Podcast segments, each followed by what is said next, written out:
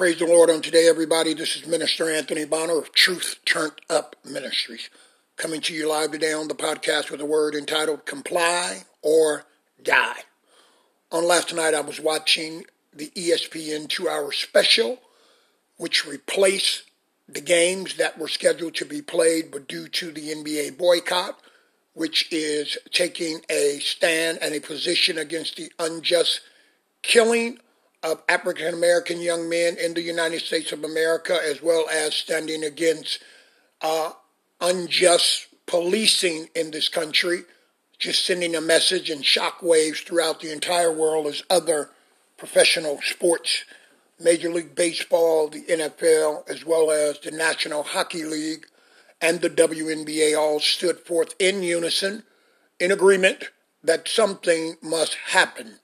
But in watching the show, one of the analysts on the show, a young lady, boldly spoke out one of her past experiences where her father shared with one of her brothers or her brother the message of comply or die.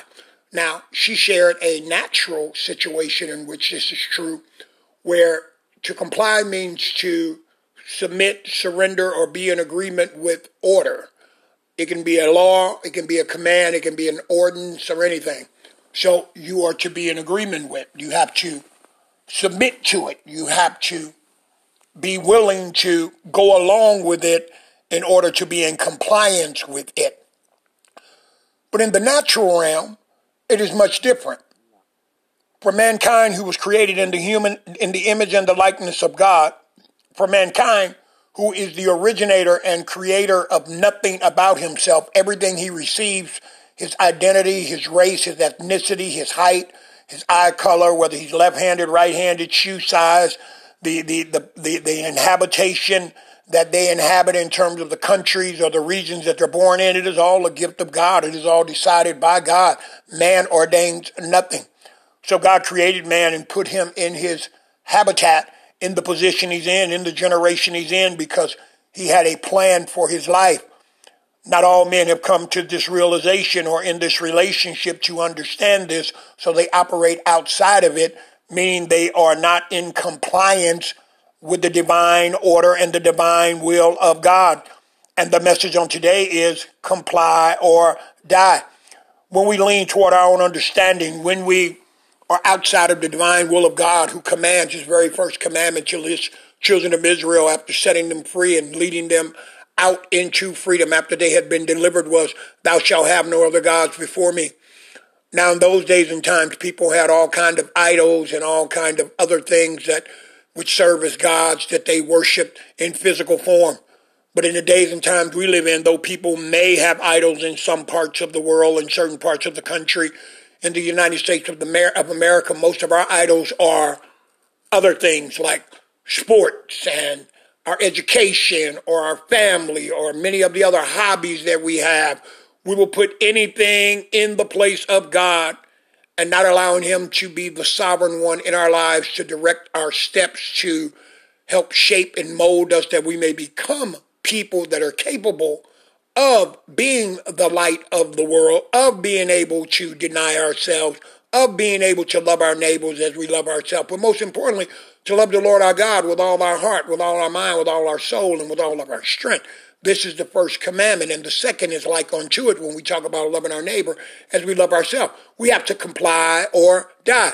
Again, compliance means to be in total, full agreement with the divine order of God, who sent his son Jesus Christ to usher in the kingdom of God, that we may be equipped and ushered back into this kingdom where we understand that racism is going to always exist. We cannot end racism because as long as there are men and women on the planet Earth, there is going to be racism because racism is birthed out of ignorance, it's birthed out of tradition, it's birthed out of darkness.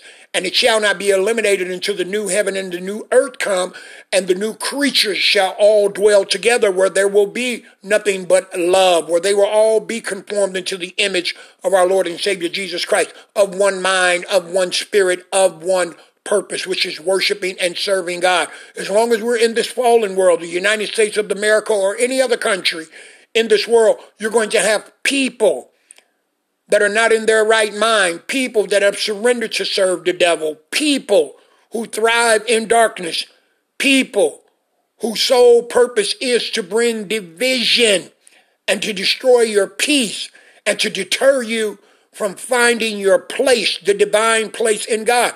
So that's why God tells us through the Apostle Paul in Romans chapter 12 to be not conformed to this world, but be ye transformed by the renewing of your mind. When your mind is renewed, you begin to think differently. You begin to see clearly and you know what's going on. You can properly discern it because you're not ignorant of Satan's devices. So you can continue to live, move, and have your being in the Lord, and you can comply to his wishes, to his will, to his command for your life, understanding that they're not grievous, that they're not to restrict you or limit you in terms of trying to keep you from being all that you can be. But they are to limit you and to deter you from operating outside of the divine guidelines that God has for your life. And these happen through a personal commitment to embrace and to enhance this relationship and allow it to grow outside of men's dictates of religious order. No, I don't have to be a Baptist. I don't have to be a Catholic. I don't have to be a Methodist. I don't have to be a, a, a Scientologist. I don't have to be any of these uh, uh, uh denominations that men have put forth. What I must do is worship the Lord my God in spirit and in truth. What I must be is born again. Because if I'm not born again, I cannot even see the kingdom of God. Hallelujah. And unless I'm born of the water and of the spirit, I cannot even enter into this kingdom of God. So it is deeper than anything men have laid out. We must go into the in-depthness of it because we hunger and thirst for something greater. And now we see the world hungering and thirsting for something greater. But now we must raise up warriors. We must have people who live this, people who God has revealed this to, people God who people God has established and equipped them to walk in this and to impart this into other people because now hearts are open, minds are willing to be renewed. They're looking for a higher way, a better way, a greater way. The harvest is great, but the laborers are few. We must draw nigh unto the Lord right now while he is near. Now is our salvation nearer or closer than when we first believe. So we must go in and get it all right now. We must comply or die. We don't really need to expound too much on the word die because you know when something dies, it loses vitality. It loses its existence. It loses its physical form. And you can be the living dead walking and have breath in you, but yet not have life. Yeah, you could be living and still not have life because the life Jesus Christ is to mankind that he was sent for to be is something that's vibrant. It's something that has all power to overcome. It's something that is always uh, uh, uh, uh, being regenerated in you. It's something that's always increasing. It is a well of living water springing up out of you into eternal life. It is not just waking up every day breathing. That is being alive, but that is not experiencing life, the eternal life that the blood of Jesus has given you. The Bible says in Romans 6 and 23, for the wages of sin is death. The wages of sin is death, meaning you lose this life when you're not in compliance with God, when you're not connected to our Lord and Savior Jesus Christ. In the book of John, in the third chapter, the 36th verse, it says, He that believeth on the Son hath everlasting life. It's everlasting. It's never going away. It's always increasing. You won't lose it if you believe on him. And he that believeth not the Son of God see shall not see life.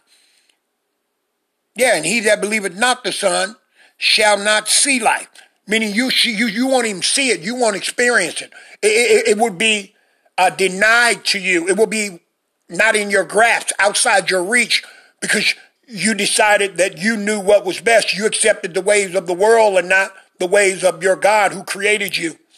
You prefer darkness over life. Hallelujah. He says you won't even see life. It says, but the wrath of God abideth on him, meaning you've chosen death. You're going to die because you're choosing or refusing to comply and choosing rather to die.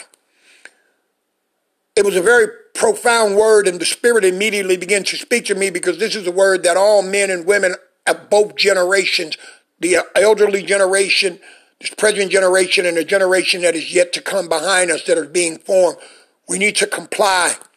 Because when we comply to our Lord and Savior, we will naturally comply to natural authority because all authority is ordained of God. That means we obey the police, we obey the presidents, we obey the governors, we obey the mayors because God put them in place because they are the gatekeepers to keep the earth in order until our Lord and Savior returns. Human nature is wild. It is out of control. It is dark. It is capable of the most atrocious things it can do to one another, to loved ones, to friends, to enemies, to anyone, because it wants what it wants when it wants it. So it needs compliance. It needs fences. It needs boundaries. Yes, it needs uh, uh, stop signs. It needs yield signs. It needs red lights. Yes, it does. It must be led into dead ends. And we must comply with that because when you get out of compliance, now you're in pride. And the Bible says that God hates pride that pride comes before a fall and a haughty spirit before destruction. This is what we're experiencing. Our young men must not only be taught to comply to natural order, but they must first be taught and structured in divine order, because one without the other still ends in flying upside down, which means you're going to crash and go cuckoo. Disobedience to God leads to no profit whatsoever. You may temporarily experience some increase, but in the end, you shall not see life. My brothers and my sisters, in the name of Jesus, may we humble ourselves and allow the Holy Spirit